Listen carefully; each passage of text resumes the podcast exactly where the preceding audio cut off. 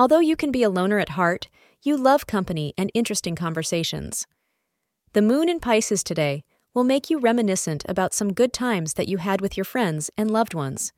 Being totally unconventional, you have always been a rage at any gathering. Some of you may be a little anxious today, and that could make you sensitive about the smallest things and make you overreact. Maybe you are waiting for some outcome or result, and of course, are wishing for the best. You are so intellectual, Libra, that you will definitely know how to sort out any problem and move right ahead. The time between 4 p.m. and 5 p.m. is considered lucky for you to achieve desirable results.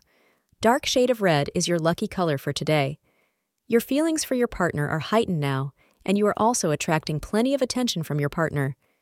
You are in the mood to spend some private time with just the two of you.